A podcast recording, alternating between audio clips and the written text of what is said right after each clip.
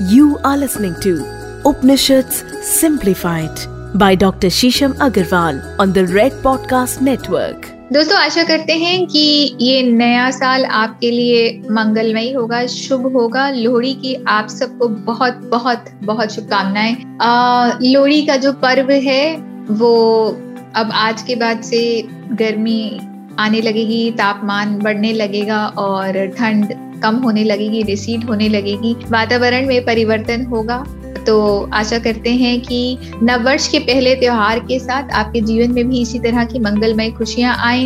लोड़ी माता आप सबको ब्लेसिंग्स दें, आप सबको आशीर्वाद दें। आपके जीवन के कष्ट इस अग्नि में ट्रांसम्यूट हो जाएँ और आपके जीवन में निरंतर शुभ बना रहे और बढ़ता रहे। दोस्तों, अब तक के हमारे जितने भी एपिसोड्स रहे हैं उपनिषदों में, उनमें हमने उपनिषदों का एक बेसिक सार आपके सामने प्रस्तुत किया है, उपनिषदों की एक समरी आपके सामने प्रस्तुत करी है। हमने दशम उपनिषद, जिनको हम मुख्य उपनिषद भी कहते हैं, उसके बारे में भी बहुत सारी चर्चा कर दी है। अब उम्मीद है कि आपको उपनिषदों की एक जिस्ट समझ में आ गई होगी। तो अब आज से जो हम एक नया प्रयास प्रारंभ कर रहे हैं कि उपनिषदों के अंदर जो छुपा हुआ गहरा रहस्य है, उसके अंदर जो छुपा हुआ गहरा ज्ञान है, अब आगे के आने वाले एपिसोड्स में, इस नव वर्ष में आपके साथ उन गहरे रहस्यों को, उन गहरे ज्ञानों को आपके साथ शेयर करेंगे, आपके समक्ष लाएँगे और आशा करते हैं कि आपका इंटरेस्ट बना रहेगा और आप न केवल इन पॉडकास्ट को सुनिए, बल्कि इन पॉडकास्ट को शेयर करिए लाइक करिए, इसको जितना ज़्यादा आगे से आगे भेज सकते हैं, भेजिए, क्योंकि ये ज्ञान न केवल आपके जीवन को लगातार अंदर से परिवर्तित कर रहा है, आपको एम्पावर कर रहा है, बल्कि जितना आप इसको शेयर करेंगे लाइक करेंगे, बहुत सारे और भी लोग इस लाभप्रद ज्ञान से बेनिफिट उठाएँगे, इससे फ़ायदा उठाएँगे और अपने जीवन में इस गतिमान ज्ञान से और ज़्यादा प्रगसर होंगे, आगे बढ़ेंगे तो बिना विलंब किए शुरू करते हैं आपका फेवरेट पॉडकास्ट उपनिषद सिंप्लीफाइड मेरे साथ मैं हूँ डॉक्टर शीशम अग्रवाल मैंने सेवन डॉक्टरेट्स करी हैं उपनिषदों में। दशम उपनिषदों में मेरी विशेष रुचि है और वैसे मैंने 108 उपनिषद पढ़े हैं और इन्हीं उपनिषदों के सार को, इस उपनिषद में से कुछ विशेष ज्ञान को आपके समक्ष लाने का ये प्रयास है उपनिषद सिंप्लीफाइड तो बिना विलंब के शुरू करते हैं हमारा आज का एपिसोड शरीर को उपनिषद।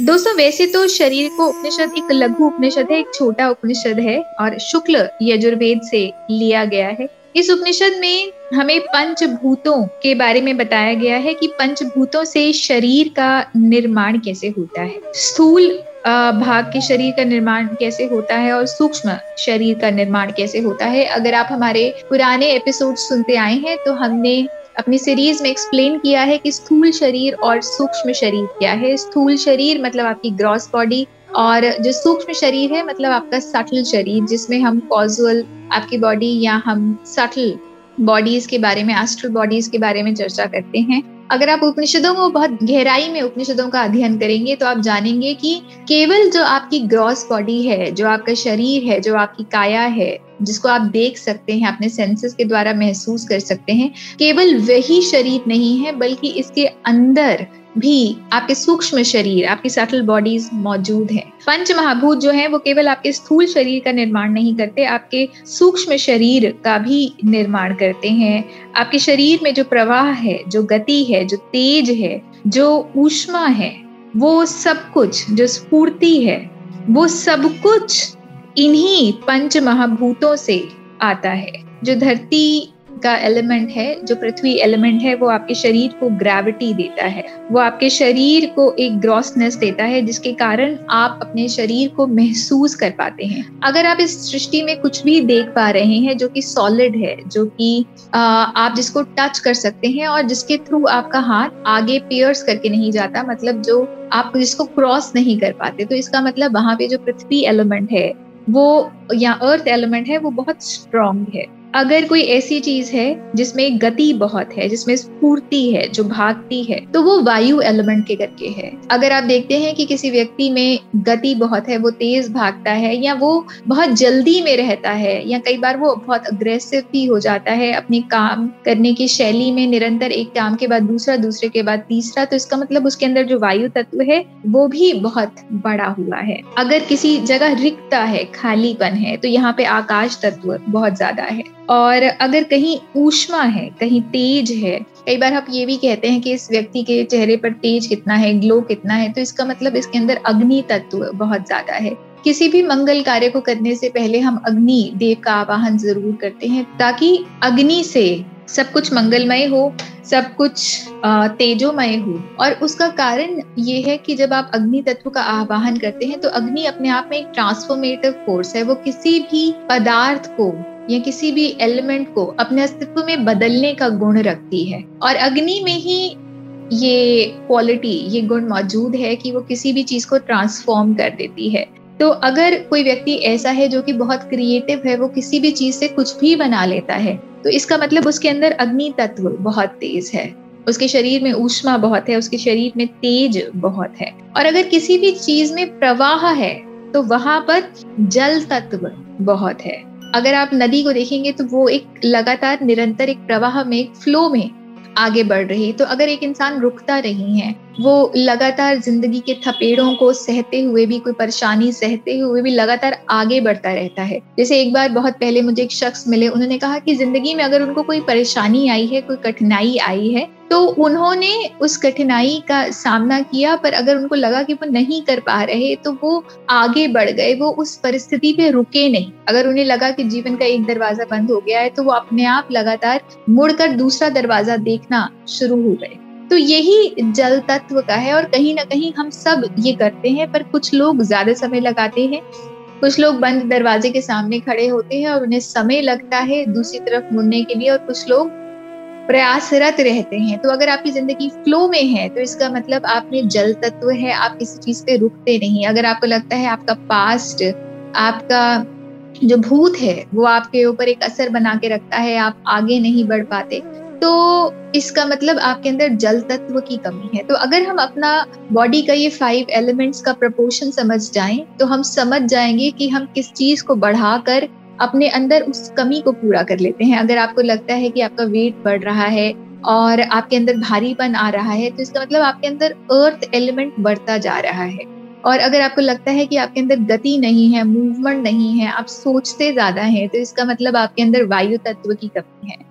अगर आपको लगता है कि आपके क्रिएटिव फोर्सेस इतने स्ट्रांग नहीं है, आपको आइडियाज़ नहीं आ पाते, आपको किसी पे डिपेंडेंट होना होता है, किसी नई सोच के लिए या आप इंस्पायर्ड नहीं होते इतना ज़्यादा खुद से तो इसका मतलब आपके अंदर फायर एलिमेंट की कमी है और आप उस एलिमेंट की ऊर्जा को अपने एनवायरमेंट में रखकर उस चीज़ को बढ़ा सकते हैं। जैसे मान लीजिए कि अगर आपको लगता है कि आप क्रिएटिव कम है तो आप हवन करना प्रारंभ कर लीजिए, आप अपने मंदिर में कोई दीप प्रज्वलन करिए कहीं पे भी आप फायर एलिमेंट को अपने जीवन में बढ़ाइए आप उगते हुए सूर्य के एक पिक्चर को अपने घर के ईस्ट में लगा सकते हैं। तो आप महसूस करेंगे कि फायर एलिमेंट आपके जीवन में बढ़ गया है। अगर आपको लगता है कि आप गतिमान नहीं हैं तो आप अपने ईस्ट में किसी ऐसे जंगल की फोटोग्राफ लगा सकते हैं जहाँ पे विंड ब्लो कर रही है मतलब हवा निरंतर चल रही है। आजकल तो इंटरनेट पे इतनी सारी पिक्चर्स हैं आप किसी भी पिक्चर को डाउनलोड करके उसको फ्रेम करके उस पर्टिकुलर डायरेक्शन में लगा सकते हैं। उसी तरह अगर आपको लगता है कि आपका वेट बहुत कम है और आपका वेट नहीं बढ़ रहा, इसका मतलब अर्थ एलिमेंट को बहुत बढ़ाने की ज़रूरत है।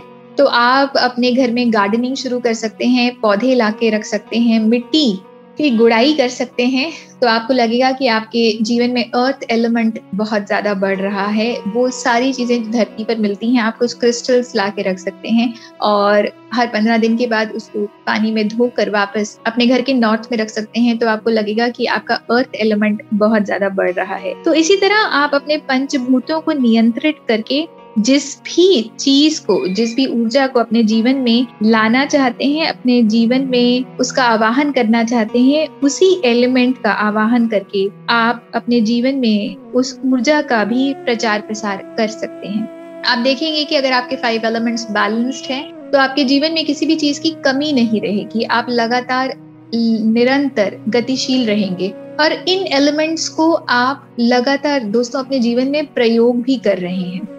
बस कुछ लोग ज़्यादा करते हैं, कुछ लोग कम करते हैं। अगर आपको लगता है कि आपके ऊपर, आपका पास्ट ज़्यादा भारी है, आप सोचते बहुत हैं, आपको पुरानी चीज़ें डिस्टर्ब बहुत करती हैं, आप किसी समस्या के आने पे रुक जाते हैं फ्रीज हो जाते हैं, आप आगे नहीं बढ़ पा रहे जिसका मतलब अगर आपका वाटर एलिमेंट कम है, आपका जल तत्व कम है तो इसको आप नॉर्मलाइज कर सकते हैं। आप वाटर इनटेक बढ़ा दीजिए अपने जीवन में। आप पानी बहुत पीजिए तो आपको महसूस होगा कि आपका जल तत्व बढ़ रहा है। नहीं तो आप अपने घर में कोई एक्वेरियम ला के रख सकते हैं या फिर आप अपने घर में एक छोटा सा जो इलेक्ट्रिक वाटरफॉल होता है वो ला के रख सकते हैं और उसको अपने नॉर्थ में रखिए और लगातार दिन में कम से कम दो चार घंटे उसको चलाइए। तो एक सर्कुलेशन आपके घर में क्रिएट होगी, एक मूवमेंट आपके घर में क्रिएट होगी और आप किसी भी चीज़ में रुकेंगे नहीं, बल्कि आप लगातार प्रगतिशील होंगे और इंस्पायर्ड होंगे आगे बढ़ने के लिए मूव करने के लिए। तो किसी चीज़ में पूर्ण विराम नहीं लगेगा। अगर आपको लगता है किसी दिन तो आप बहुत काम कर लेते हैं और किसी दिन आप बिल्कुल भी काम नहीं करते तो इसका मतलब आपके जीवन में बैलेंस नहीं है। आप किसी दिन बहुत गतिमान है और किसी दिन बिल्कुल भी गतिमान नहीं। तो ये भी दर्शाता है कि आपके जीवन में अर्थ एलिमेंट जो कि एक बैलेंसिंग एलिमेंट है, वो कम है। धरती ही किसी चीज़ को स्टेबिलिटी देती है, वही पौधे को जड़ भी देती है। धरती पे ही हम चलते हैं, धरती पर ही ग्रेविटेशनल फोर्स है, वो हमको सम रखती है ग्राउंडेड रखती है बैलेंस रखती है। तो आप अर्थ एलिमेंट को अपने जीवन में बढ़ा सकते हैं। अर्थ एलिमेंट का एक बहुत अच्छा एग्ज़ाम्पल है सेंधा नमक। सेंधा नमक का इस्तेमाल अपने जीवन में ज़्यादा करिए। सेंधा नमक हमें धरती से ही मिलता है। तो सेंधा नमक आप इस्तेमाल कर सकते हैं। कोई ऐसा लैंडस्केप जहाँ पे अर्थ एलिमेंट बहुत ज़्यादा है, आप उसकी एक फ़ोटो अपने घर में हैंग कर सकते हैं। तो आपको लगेगा कि आपके घर में अर्थ एलिमेंट बहुत ज़्यादा बढ़ रहा है। आप ग्राउंडेड हैं, आप बहुत ऊँची उड़ान नहीं भरते या ऊँची उड़ान भरते हैं तो आप अपने अंदर कॉन्फिडेंस भी रखेंगे उसको पूरा करने का और आप रियलिस्टिक होके प्रैक्टिकल होके जिएँगे। और अगर आपको लगता है कि बिल्कुल ही आपके जीवन में विचार चलते रहते हैं आप कहीं पे भी क्षण नहीं हो पाते इसका मतलब वायु तत्व आपके जीवन में बहुत ज़्यादा है मूवमेंट बहुत ज़्यादा है तो उसको नियंत्रित करने के लिए हम वायु तत्व को घटा देंगे। तो आप ऐसा कर सकते हैं कि आप प्राणायाम करिए। जब आप प्राणायाम करेंगे तो आप वायु तत्व को अपने जीवन में स्टेबलाइज कर पाएँगे नॉर्मलाइज कर पाएँगे। आ, अगर आपने देखा होगा दोस्तों कि आ, एक कुत्ता, एक डॉग जब बहुत बेचैन होता है तो वो लगातार बहुत सारी साँसें लेता है। इसीलिए उसका जो जीवन है वो एक छोटी अवधि के लिए होता है, एक निर्धारित अवधि के लिए होता है। बट एक टर्टल एक सांस तीन मिनट के अंदर लेता है तो इसीलिए उसका जो जीवन काल होता है वो मिनिमम 120 से 150 साल तक होता है। और ऐसे भी टर्टल पाए जाते हैं जिनका जीवन 300 साल का होता है। और आपका जो व्यक्तित्व है, वो इसी पे डिपेंड करता है जितनी लंबी श्वास लेंगे। उतना ज़्यादा आपके मन पे आपका नियंत्रण होगा, क्योंकि आपके विचारों पे आपका उतना नियंत्रण होगा। जितनी आप आराम से सांस लेते हैं, उतने आपके विचार धीमे होते हैं, और जितनी हम जल्दी जल्दी साँसें लेते हैं, उतने ही हमारे विचार दिमाग के अंदर कौंधते हैं, उतनी उनकी स्पीड होती है। तो अगर हम वायु तत्व को घटाना चाहते हैं तो हम अपनी श्वासों को अगर नियंत्रित कर लें, धीरे श्वास लें और धीरे श्वास छोड़ें तो हम अपने श्वासों को नियंत्रित कर पाएँगे। अपने मन, बुद्धि, चित्त और अहंकार को भी नियंत्रित कर पाएँगे। तो आज के लिए इतना ही। पाँच एलिमेंट्स के समीकरण के बारे में, पाँच एलिमेंट्स को आप किस तरह बैलेंस करके अपने जीवन में उनसे कनेक्टेड गुणवत्ता को बढ़ा सकते हैं, घटा सकते हैं, ज़रूर सुनिए इस पॉडकास्ट को। और मैं तो ये भी कहूँगी कि बार बार सुनिए। जब आप बार बार किसी चीज़ की आवृत्ति अपने जीवन में करते हैं, पुनरावृत्ति करते हैं तो वो चीज़ कहीं ना कहीं आपके मनस में घर कर लेती है, आपके शरीर का, आपके जीवन का हिस्सा बन जाती है। तो आप ना केवल इस पॉडकास्ट को आगे शेयर करिए लाइक करिए, बहुत सारे लोग जो इससे बेनिफिट कर सकते हैं, उनको भेजिए, बल्कि आप इसे घर का वास्तु भी ठीक कर सकते हैं। अगर आपको लगता है कि आपके घर में कोई वास्तु डिफेक्ट है और वो आपके जीवन में उतार चढ़ाव लेके आ रहा है तो आप अपने घर के फाइव एलिमेंट्स को भी ऐसे ही बैलेंस कर सकते हैं। अपने घर को ऑब्ज़र्व करिए।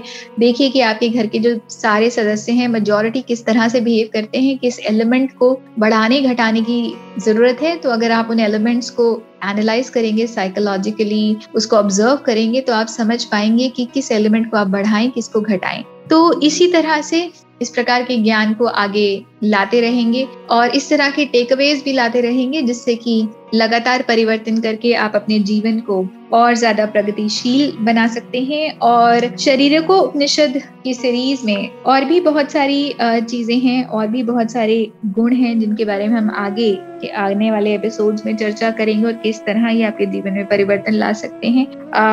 इस बहुत ही रेलिवेंट प्रैक्टिकल पॉडकास्ट के साथ उपनिषदों का ज्ञान आपके जीवन में बनता रहे और आप इसको लगातार सुनते रहें और आगे इसका प्रचार प्रसार करते रहें। इसी का मंगल कामना के साथ आज हम आपसे विदा लेते हैं। धन्यवाद। दोस्तों, आशा करते हैं कि आज का एपिसोड आपको पसंद आया होगा। आज हमने पंचभूतों के बारे में चर्चा करी, शरीर को उपनिषद में पंचभूतों के बारे में चर्चा है। किस तरह से पाँच भूत आपके स्थूल और सूक्ष्म शरीर को बनाते हैं और किस तरह से आप इनको बैलेंस करके अपने जीवन में उस ऊर्जा को गतिमान कर सकते हैं। ज़रूर सुनिएगा ये पॉडकास्ट और जितना ही शेयर लाइक कर सके, उतना प्लीज़ शेयर लाइक करिएगा। इसको अपने इंस्टाग्राम पे शेयर करिए फेसबुक पे शेयर करिए और जितना ज़्यादा इसको अपने व्हाट्सएप ग्रुप्स पे फॉरवर्ड कर सकते हैं करिए, ताकि न केवल आप इसका बेनिफिट उठाएँ बट आपसे कनेक्टेड जितने भी लोग हैं, वो भी इसका बेनिफिट उठाएँ, और ज्ञान की अबंडेंस ज्ञान की ऊर्जा, ज्ञान का प्रचार प्रसार लगातार होता रहे। अगर आपके इससे कनेक्टेड कोई भी और प्रश्न है, आप शरीर को उपनिषद के बारे में जानना चाहते हैं, किसी और उपनिषद के बारे में जानना चाहते हैं तो आप हमें इंस्टाग्राम पे डीएम कर सकते हैं। मैं आपको डॉक्टर शीशम अग्रवाल के नाम से मिल जाऊँगी। आप रेड एफएम पॉडकास्ट पेज पर हमें डीएम कर सकते हैं। हम प्रत्याशी हैं। आपके ज्ञान के, आपके प्यार के, आपके प्रश्नों के, आपकी जिज्ञासा के और फेसबुक पे मैं आपको शीशम बंसल के नाम से मिल जाऊँगी या फिर आप Red F M podcast page पर हमें वहाँ पे भी मैसेज कर सकते हैं। आप ज़्यादा से ज़्यादा हमें मैसेज करिए डीएम्स करिए और हम लगातार आपके समक्ष नए नए पॉडकास्ट लेके आएँगे नए नए एपिसोड्स लेके आएँगे। बहुत सारी दोस्तों, मेरी पुस्तकें भी हैं अमेजोन पर। Om the sound of universe आपको इंग्लिश, हिंदी में मिल जाएगी, मेरे फिक्रे। अब एक और आने वाली पुस्तक है, पूर्ण विराम। ये सब आपको अमेजोन पे मिल जाएँगी ऑनलाइन मिल जाएँगी। इनको ऑर्डर करिए और अपने जीवन में इस धारा प्रवाह ज्ञान से जुड़े रहिए। धन्यवाद। You are listening to Upanishad simplified by Dr. Shisham Agarwal on the Red Podcast Network.